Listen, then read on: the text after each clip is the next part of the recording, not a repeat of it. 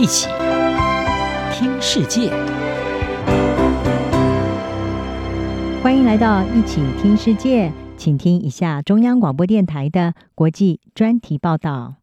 今天为您播报的是：中国经济困境或给美国施压制裁北韩的机会。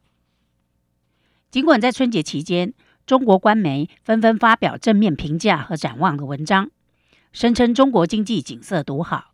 但这种官方的乐观态度，并未能平息国内外对中国经济前景的担忧。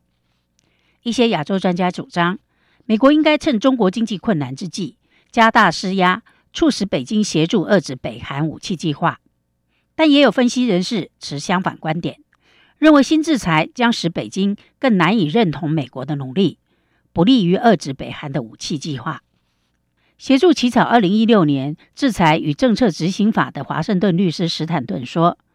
北京担心长期或严重的衰退将导致政治动乱，这种担心让美国有了更大的操作杠杆。在中国经济成长强劲期间，美国是没有这种杠杆力的。”国际货币基金在上个月的一份报告中预测，中国经济成长将从二零二三年的百分之五点二放缓至今年的百分之四点六。并且在二零二五年下降至百分之四点一。中国制造业活动在今年一月已经连续第四个月萎缩，房地产市场和地方政府债务飙升，进一步困扰中国。斯坦顿告诉美国之音，拜登政府应该对担心地方经济衰退的中国中央政府施加更大的压力，并点名雇佣北韩劳工的血汗工厂。众所周知，中国工厂雇佣北韩劳工。并把他们生产的产品标记为中国制造。例如，路透社在最近就披露，北韩制造的假睫毛以中国制造的名义，在世界各地的美妆店创下了数百万美元的销售额，为金正恩政权提供了规避国际制裁的途径。假睫毛已经成为北韩创造外汇的主力商品之一。二零一七年，联合国安理会通过一项决议，敦促各国在二零一九年十二月之前。遣返所有的北韩工人，以遏制北韩在国外赚取收入、支持其武器计划的能力。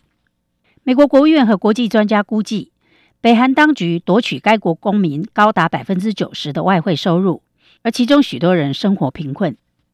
联合国安理会自二零零六年以来，试图透过十多个制裁决议，阻止北韩的核武计划。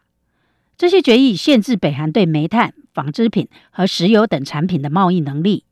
并对在国外工作的北韩人实施严格限制，但由于制裁并没有直接禁止假发或假睫毛产品，因此从北韩交易假睫毛不一定违反国际法。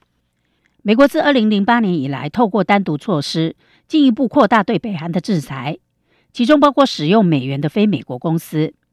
但国际制裁专家表示，此类制裁的落实有所限制，因为这些实体与美国金融体系的关联很小。主要销售对象也不是美国客户。史坦顿认为，美国应该加强对中国各城市银行分行的审查，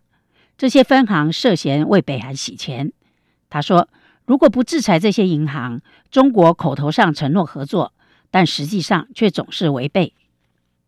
华府智库捍卫民主基金会资深研究员鲁吉洛批评拜登政府目前对北韩的制裁政策软弱而且无效。他说，美国政府应当把目标对准北韩的创造收入，以及帮助平壤规避制裁的俄罗斯和中国的银行、实体和个人。智库哈德逊研究所高级研究员埃舍尔表示，北韩仍然主要透过中国为其军事和大规模杀伤性武器计划取得资金，并获取高科技产品。中国存在一个强大的犯罪部门，特别是澳门和香港。北韩精英继续在这里洗钱，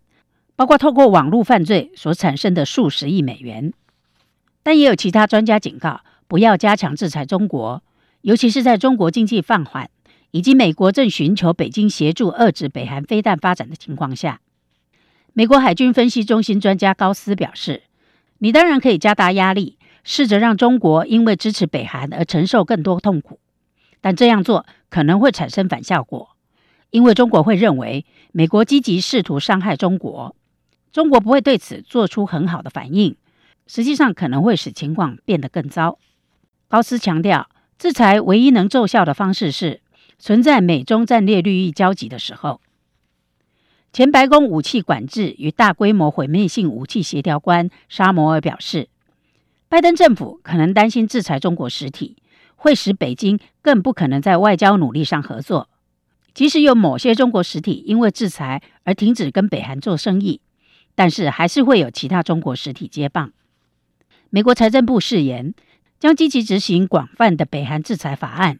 针对美国和外国公司。继续打击北韩任何赚取收入的努力。然而，经济制裁是否能取得预期效果，中国的态度仍是关键因素。就过去的经验来看，中国阳奉阴违，西方国家的制裁行动至今仍未取得预期成效。以上专题由杨明娟编辑播报，谢谢收听。